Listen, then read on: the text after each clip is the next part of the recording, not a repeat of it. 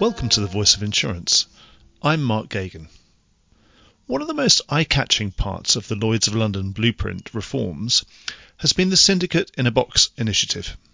The idea of a fast-track, light-touch, low-cost, fast-fail syndicate has gone down really well with the market.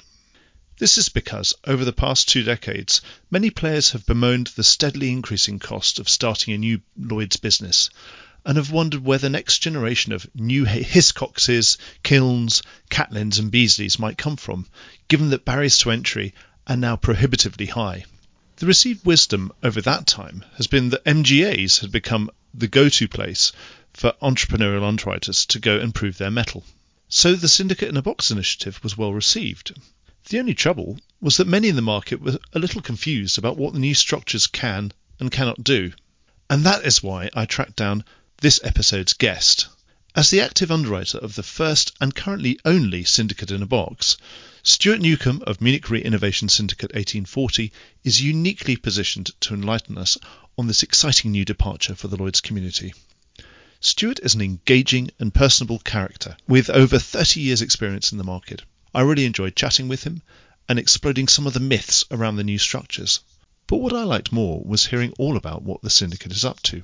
This includes guarantee products for solar panels and energy-saving schemes, ideas to ensure the gig economy and autonomous vehicles, as well as lots of interesting angles on the use of parametric insurance to fill in the gaps left by traditional indemnity cover.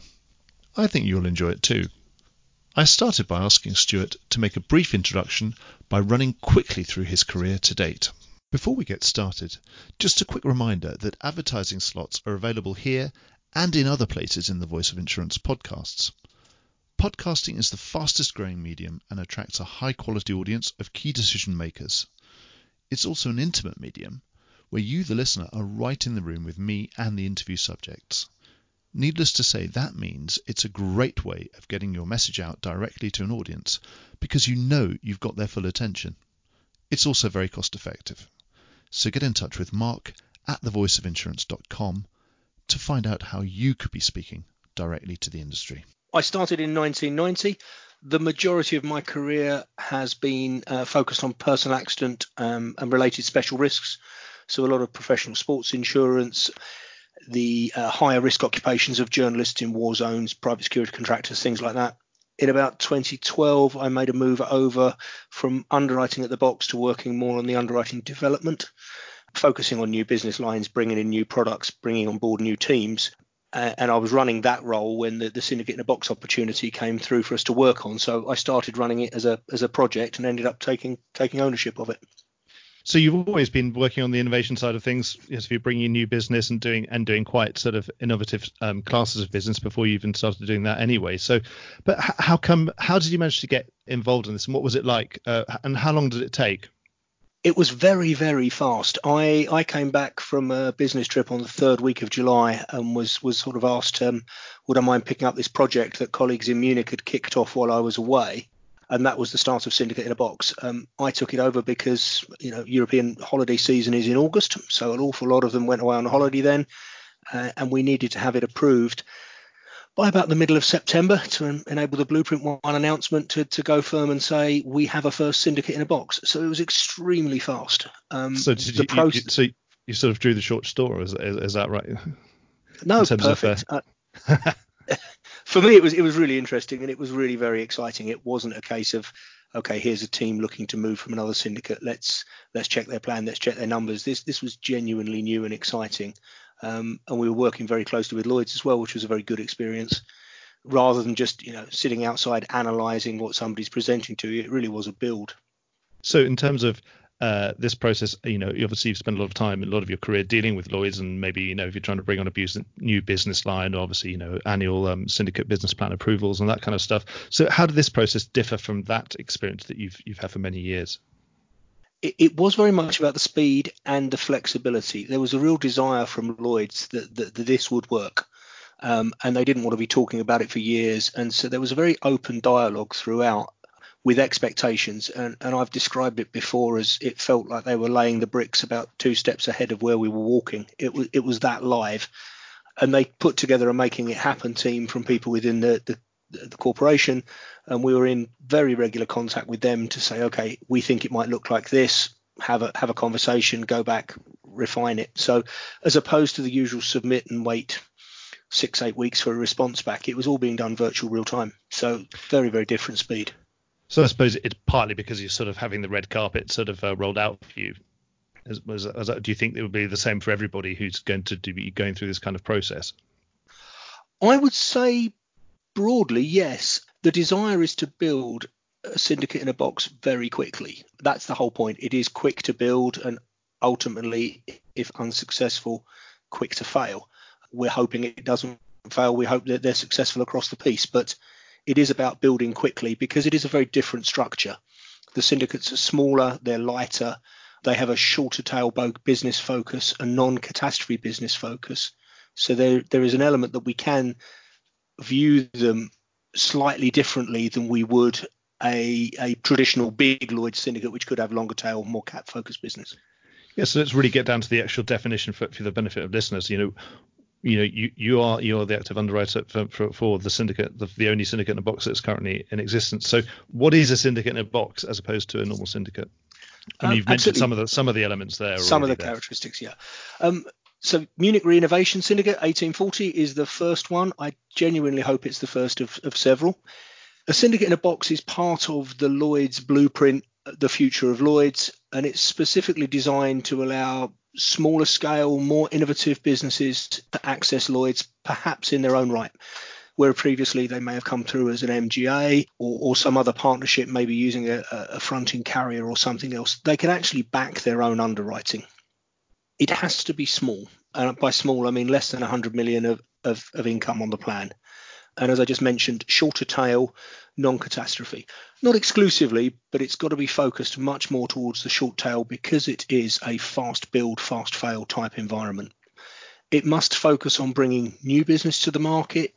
It can't sit there and just churn existing classes of property, casualty, general aviation, whatever. It's got to be bringing value to Lloyd's. The exchange for that is that they get a slightly lighter touch as they go. It has to have a non-traditional structure, if you will. We're not allowed to have a box in the underwriting room at Lloyd's. And that contributes to the other part of being a syndicate in a box, which is that it must have a lower operating cost than a conventional syndicate. So it is very much about different ways of working rather than copy-paste traditional Lloyd's syndicate structure. You've got to do things differently. And with you, in terms of light numbers of boots on the ground, I mean, how many people are you in Syndicate 1840? Syndicate 1840 on the ground has the grand total of 3, with a 4th being recruited. That is myself, the other underwriter. We have a dedicated actuary for pricing and modelling, and we're recruiting a dedicated finance and reporting person. So that's it. The sum total in London will be 4 people. But what we do have the ability to is leverage expertise globally within Munich Re, which is why we built it this way. And you mentioned about the fast fail. So correct me if I'm wrong now, if you can go into what is the fail element of this? I mean, how do you have to have a kind of prepackaged plan for failure or for runoff, don't you? Is that correct? Absolutely. Within part of our SBF and our business planning, we have a clear statement of what would happen in the event that the 1840 syndicate ceases to trade. That's a strict requirement from Lloyd's. Any future syndicates in a box will have the same structure. We were lucky in as much as we part of an established and very successful managing agency. So with board approval, we could say, if this doesn't carry on, we can look to the parent, and the main syndicate, Syndicate 457, can take on that reinsurance to close. I think it's going to be a different set of challenges for those who don't form in that structure. Yeah, that seem fair enough, because sitting as part of the Munich Re group, you come in with a huge amount of credibility to say that it's fine. Some the Munich Re group will make good, and it's not going to be a problem for the central fund. If you're a genuinely lightly capitalized fledgling startup, how do you think they might get around that problem? Do you think some of the runoff syndicates might be able to sort of pre-package with them, go in the plan with them to start with? When if you have a sort of a Riverstone or someone sort of behind you, do you think that might be the way of working it? I think it makes sense to me. I don't have an inside track, But if you're a true startup coming in that don't have an established managing agency to partner with, you're likely to go to one of the turnkey managing agencies, and they're going to help you with that process. And yeah, the runoff syndicates, the other reinsurance to close structures that are out there make obvious sense. It'll probably just take a little bit more work and effort and a little bit more complexity than it did for us. But it's not insurmountable. It's just a different structure. Obviously, Lloyd's was very keen to have a first syndicate in a box to be able to announce on the day of the blueprint at the end of September, the beginning of October, and that big reveal that happened when the blueprint was being unveiled to the public. But other than sort of that being wanting to be a good sort of Lloyd's citizen, what's the real rationale for Munich Re Group to setting up Syndicate 1840? Truly, it's about having the best of both worlds. We're being greedy with it, frankly, in a good way. Munich Re's got a massive amount of expertise and resources around the innovation space, data capture, data modeling, data analysts, actuarial support. They've got a huge amount of intellectual capacity to build these new types of products. But they are primarily a reinsurance-focused operation with very specific primary insurance areas. So they've got great expertise, but perhaps distribution that isn't quite on the same level yet. Lloyd's has got the obvious advantage of a great primary license structure globally and with the international infrastructure of Lloyd's to support that, and the distribution power of the Lloyd's broker network and everything they bring to the table. So we looked at it and said, this is a great way to take the best of what we have, the best of what Lloyd's has to offer, and combine the two and try and build something better. And as I said, leveraging everything that's already out there within those respective companies without having to buy or build again and raise the expense cost. Right. And so what sort of things are you doing that you're bringing to the Munich Re Group that it couldn't already do on its own? Obviously, you do mention you've got all those you've got fantastic resources. And then, and even another one that you didn't mention was Munich Re Digital Partners, of course, which is a really big deal in InsurTech. You've sort of got fingers in every pie. So what's really special about this part of it? Is it really the licensing is that the main thing? No, that's the enabler. The Lloyd's innovation community, the network, is significant and growing, and we're fully engaged in that. So I'm been involved in several of the Lloyd's lab cohorts, as have my colleagues. We're fundamentally involved, right from the start with the product innovation facility at Lloyd's, and then there's also the Lloyd's broking community who they're always looking for new solutions, new offers for their clients. So when we actually designed Syndicate in a Box, the early thought was that this would be business flow from Munich Re to the Munich Re syndicates, innovation syndicates, to support their licensing issues. That is certainly still there, and it's certainly still ongoing. But we're seeing an accelerated version of what we thought was a longer-term issue, which was that we would have Lloyd's brokers bringing their clients' problems to us to try and find a solution within the Munich Re Group. That literally started on day one. In fact, we had inquiries before we were even approved to underwrite.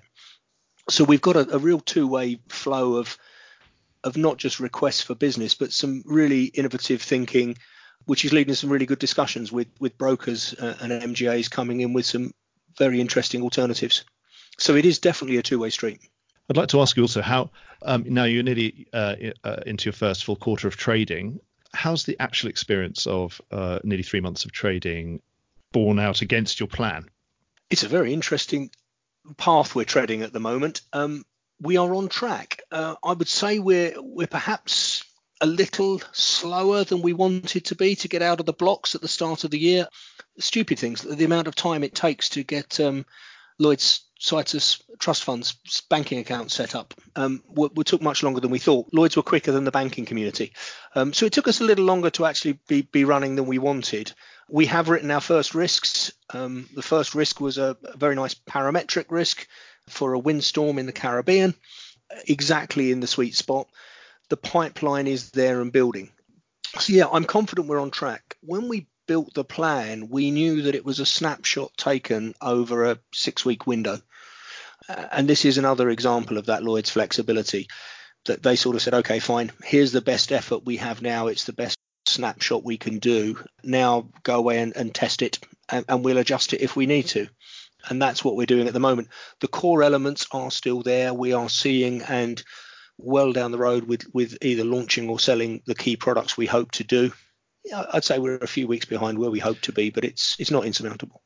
Oh, brilliant. Well, why don't you just run through what those key products are? So you're saying parametric. Is it sort of all parametric stuff, or are there any other things that people might recognise as being more conventional but just done in a slightly different way? Or anyway, just fill me in on what is in that plan, and also perhaps anything that's coming new now that all the brokers are coming to you with their problem. Absolutely. The plan broke into three key areas. We were focusing on green energy, parametrics, and a grouping that we've called emerging risks. The green energy, we were looking at a photovoltaic product as our first one across the line.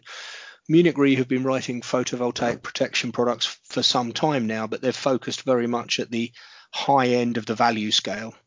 So we're working with them to bring that down into a more affordable sector. So those things are things that I've read of over the years from Munich Re would be things like guaranteeing the efficacy or the power output of those units, so that then the bankers, so over long periods of time, sort of like even 15 to 20 years, so that then the bankers can lend the money against the project without having to worry about whether the product is going to perform, or, you know, because the previous worry might be that the solar panels might stop working after a certain amount of time and not be able to produce the power that they need, that's to exactly. Make income to pay the loan back. Yeah, that's exactly what we're looking at. We're not looking at the all risks of physical loss or damage. There are established markets out there that cover those very well. It's like a kind of product guarantee type thing, isn't it? I suppose it's a sort of warranty. It's a warranty backup. We actually underwrite the manufacturer rather than the person buying the insurance. We're looking at the quality of their engineering, which again is the technical aspect that the Munich Re are bringing, and we're looking at their financial stability. And what we're offering is effectively a warranty backup designed to build confidence in investing in that solar energy. Because if they buy their solar panels and they buy the backup product, then if there comes a time when their output performance is lower than an acceptable level, they would expect to turn to the manufacturer for remedy. If the manufacturer is no longer in business and therefore can't honour their warranty requirements, then we would then step in and honour those on their behalf. So it provides that degree of comfort to the people who are investing in our target market, somewhere between €1 and €5 million of value into a solar farm, which is a mid-sized solar farm, to say, actually, you can invest with some more confidence and be certain that you'll get some return in the event that the equipment fails to function as promised and the manufacturer is unable to support their promises. Oh, right. Okay. So it's warranty backup, but does the manufacturer chip in at all to sort of help subsidise the cost? Because obviously it must be very good for them, for their sales team, to say, hey, buy our solar panels because don't take our word for it. We've got guarantees. There's different ways that they structure it and they sell it, and it depends on the complexity of the deal. This is very much sold and priced as a protection to the investor, and either the investor can buy it in their own right, or the manufacturer could, in theory, contribute to it to build that comfort level. Right, and no, just to be really clear, actually, who's buying it? So who's paying the premium? It can be either way. So the manufacturer could, in theory, pay for it and then hand over the policy. In the way that you could assign some other types of policy, he can assign the interest with the panels, or somebody can buy it in their own right. As long as there's that element of insurable interest that we're tracking down, it can go either way. What else are you up to, Stuart? On the energy side, there's a clear need to actually just reduce consumption, because what you don't consume, you don't then have to generate, and therefore fewer carbon emissions, or even frankly the need for fewer solar panel farms or wind farms or aqua parks. So we're looking at one which is related to energy efficiency insurance, whereby again people are investing to make their companies, schools, hospitals more energy efficient. And what this does is it allows them to, again, invest with confidence to buy that equipment, have it fitted. They should expect to see reductions in energy consumption. And if they don't, well, then we can come back and reimburse them for a proportion of those unrealized savings, because they have priced their return on investment accordingly. So it's a combined product. It covers some machinery breakdown, but particularly it covers the failure to generate the savings that are expected. Wow. And is that, again, a bit like the solar panel? Is that based on the efficacy of the solution, or is there some sort of, is there partially E&O and sort of design risk in there in that as well? Is it you know, they might just, you might say if you install this, you'll reduce your power bill by 30%, but what if it just doesn't, and it's still performing as it was designed? It's just the way the engineer calculated it was wrong, or anyway. So what specifically is covered? It's a three-part product, so you've got a breakdown of the equipment. There's an element of a simple business interruption, and then the third part is this energy efficiency. And the underwriting there is key, because the underwriting is focused on the exact point you just raised, which is the design specification of the energy engineers will state what is going to be fitted and what they're expecting to see as a saving from it. And there is an element of having to be careful that we don't double account. You can't save the same electricity 2 or even 3 times. So very much the underwriting review is about making sure that suitable allowance has been made for that factor, and that the expectations seem reasonable. You know, a solar panel can only do so much. Improving the efficiency of your air conditioning units can only do so much. And so there's a technical specialist piece that sits behind that analyzes that engineering assessment and says, yes, that seems fair and reasonable.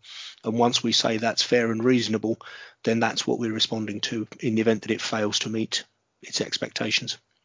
That's really interesting. What else are you up to?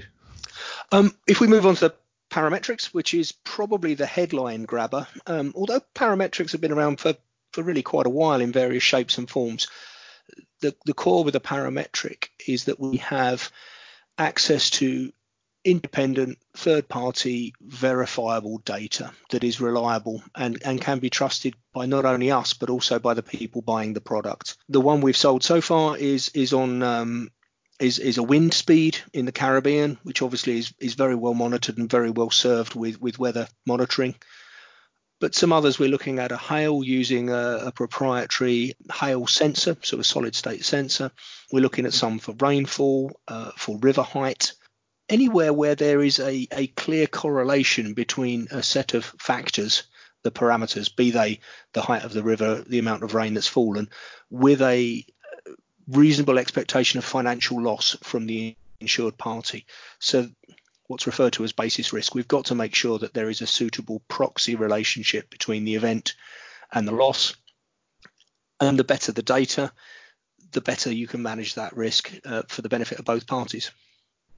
Yeah, because for listeners who are not really au fait with all this, this is the risk that that you have a loss, but the insurance doesn't pay because the parameter was set sort of wrongly, or the other one, the other slightly odd one is where you end up having a kind of insurance profit, but where you didn't have a loss, but where the parameter was hit, but you didn't actually have a loss because they weren't properly correlated with each other.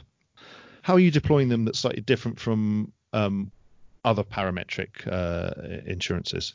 Yeah, we're seeing a real move from parametrics as a well-established part of, say, the reinsurance industry, and purchased by large corporate buyers who are very risk-savvy. They've got very sophisticated risk-buying techniques.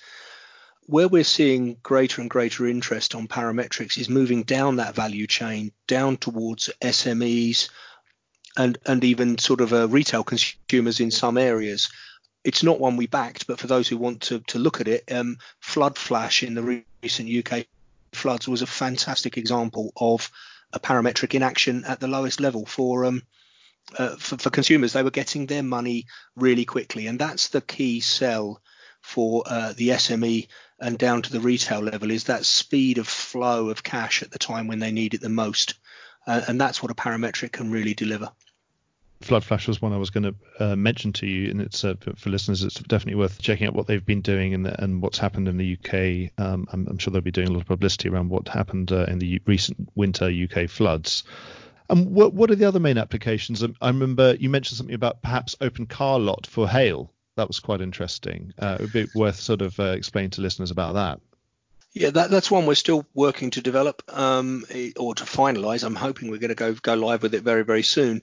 For those who've been involved with the cargo market, the the story of dealer's open lot, as it is called, which is damage to cars in the open, has not been a pretty one. And hail particularly has caused a problem with damage to metalwork, paintwork, windscreens, in some cases totally destroying the cars to the point they're write-off. So the conventional insurance industry has reacted quite reasonably and put increased deductibles on, and the rates have gone up because of that historic loss record. So what we're offering is hoping to go through soon is a product that's based around hail size, and it is it's a very low limit compared to the total value of stock, but it is enough to take the sting out of either the deductibles they're carrying on their conventional insurance policies, or frankly, again, just to support cash flow. If your business model is predicated on selling 4 cards a week for a large dealer in the US, and suddenly you can't for the next 2 or 3 weeks until they've been adequately surveyed by your conventional insurance adjusters, and then the payment is made, you're sat on a cash deficit for a fast flow business, and they could use that parametric payout to make sure they pay their staff. Quite simply, because you could lose your staff to because some of these hailstorms are really localized, aren't they? And you could lose your staff to another lot down the road. And if you've got a lot of people, I presume a lot of those salespeople are working on commission only almost. And if you don't pay them some kind of retention bonus, they're probably they might move on, and then you've got a real problem. That's certainly part of it, and I think also for those who want to just keep their good staff. It's just a very attractive option to be able to guarantee them that they're going to be paid in the event that hailstorm comes through, that they can keep the people they want and frankly treat their staff well. There's a moral aspect there that they could actually go around and guarantee to pay them, which is a good thing to have. We're seeing that there's other things around filling the gap, because a lot of this parametric is about filling the gap of conventional insurance. I was just going to ask you to clarify that, because it's not really, so it's not an either or, it's really, you're saying it's something that's filling in where insurance, where traditional insurance is a bit slow or failing, or there's just little gaps here and there, rather than something that's going to completely replace traditional insurance. I don't believe that parametric insurance will ever entirely replace the traditional indemnity insurance programs. It's built to do different things and it's priced very differently. What it does do is give that rapid cash flow, the rapid flow of money. And as I said, covering the gaps, that could be deductibles, which if you're in a complex claim situation, whilst each policy may have a perfectly fair and reasonable deductible, if you're stacking a few of them because of different insurance policies for different areas of your business, suddenly you're looking at quite a deficit. You've got other things that wouldn't necessarily be claimable under a business interruption or physical loss or damage policy. You know, your staff may just become more expensive because market economics after a major event says they can need more money for their work because labour is in short supply, for example. So what we see people doing is buying it to try and smooth that part and say, OK, I've done everything possible now to minimise things falling through the gaps. Yeah, well, smoothing, I suppose that's what insurance has always been a big part of. So what about, what you've got any other innovations that are in the pipeline? Anything else you're excited about? Yep, we're doing a lot of work in the third area we spoke about was the emerging risk. And we're focusing here on autonomous vehicles. We've got a couple of interesting inquiries come through as people are building more into particularly last mile type solutions. So not the full expectation of autonomous cars driving us around the street, but perhaps picking up people from the far end of a parking lot in the US and taking them to where they need to be. So that last mile solution and last mile deliveries. Some quite interesting stuff there. And also around the gig economy, there's a lot of work. You mentioned digital partners earlier. A lot of their clients are looking at that, changing the model. So it's pay per use. If you're say a app-based delivery company, you could have tens of thousands of employees on your books, of which a variable number will be working at any time.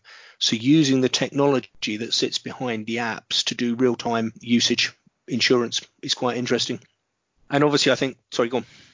No, that's good. And see, and you're quite close to having live pricing and that kind of stuff. That's the aspiration. I think you need that data set to get live pricing. So it's very easy to use for the motor insurance, where there's huge statistical data sets. A lot of the stuff we're looking at is too new to have that level, but it's more about live use measurement rather than dynamic pricing. It's that, okay, this person has logged on to the app to work for a 2-hour spell, so that's a charge of 2 hours of insurance based on their app usage, all automatically monitored, that sort of product. Right. Okay. So it's about sort of doing away with all the admin, you know, because of course, if we were trying to do this in the old fashioned way, it'd be impossible, wouldn't it? It'd be just sort of you'd be raising cover notes and debit notes and credit notes to the point of going completely insane. Now you can do it all digitally. You'll be fine. We'll be fine. And also a lot of it in the past would have been either modeled on historic usage declared by the company, or best estimates of how many people they think they have at any one time. And then you run the risk of being over or under in terms of the amount that they've been charged for their insurance. Here, it's a pure price for use, which is much more accurate and more fair, and frankly can also allow companies to manage their exposure to meet their insurance budget if they choose to do so. So they can fully price it into what they're doing, because they can price it into the job, absolutely, so they know that they're always covered. Yep, and they're not necessarily getting a minimum deposit charge up front. Okay, the autonomous vehicle, just to jump back to that. So why is it, you're talking about last mile, why particularly last mile solutions? Is that because, what do you think, they're likely to be safer? These are the sort of things that, I know there's one at the Terminal 5 of Heathrow. If you go to one of the short stay car parks, you got these kind of bubble cars that will take you back into the terminal from the car park. Are those kind of things, because they're better risks? Do you think that they're likely, because they pretty much go on set routes and they're not as autonomous as something that's purporting to drive you across America while you're on your iPad? It's pretty much about the stage of development of where the market is. Our colleagues in the US are involved with a lot of the testing programs for the true autonomous vehicles that we expect to see at some stage in the future, but they're very much in the test phase rather than the full launch phase, whereas, as you said, the slightly more controlled, autonomous within close confines is a little further down the development line. It's live in some areas, so there is a live risk rather than a pure trials risk in a safe trials environment, which is what we're seeing most of with the cars. And so, just before we wrap up, given your experience so far, obviously you're sort of almost sort of 8-9 months into this project, and through the end of your first quarter, do you think this syndicate in a box format, your gut feeling, do you think it's going to be a really big part of Lloyd's future? I would say it will be a contributor. I'm not sure it will be on its own the biggest thing necessarily, because it is by nature fairly niche and specialist. But I do seeing it making a valuable contribution to the wider piece of the future of Lloyd's and the blueprints. And I genuinely hope that works and that we see that success. For the 1840 syndicate, we've very much been the trailblazer with the expectation that others will follow. And a question was asked at the start of this process, well, why Munich Re? They're not very niche, they're not very innovative. Well, we have the ability to do this work and take that risk that perhaps the true beneficiaries later on won't have the budget or the appetite to take that pioneering risk. We're doing it, we're working with Lloyd's, and I genuinely hope that others follow. Well, I wish you every success, and I hope we'll be sitting in 3 years' time talking about that, the process of graduating from being a syndicate in a box to going off to being a full syndicate and everything else. And so do keep in touch with all the innovation that you're doing. And thank you so much for your time today, Stuart. I'm sure you must be incredibly busy with all the inquiries that will be coming to your, well, not to your box, but to your virtual box. And good luck with everything. I've really enjoyed talking to you, and I think it's very interesting because there's so much interest in syndicate in a box, and so few people actually know what they're talking about when they talk about it, and you absolutely do. So thank you so much for that, Mark. It's been a pleasure. Thank you. Voice of Insurance is produced by me, Mark Gagan. Music was written by Anna Gagan and produced by Carlos Gagan. Check out more podcasts and written comment pieces at www.thevoiceofinsurance.com.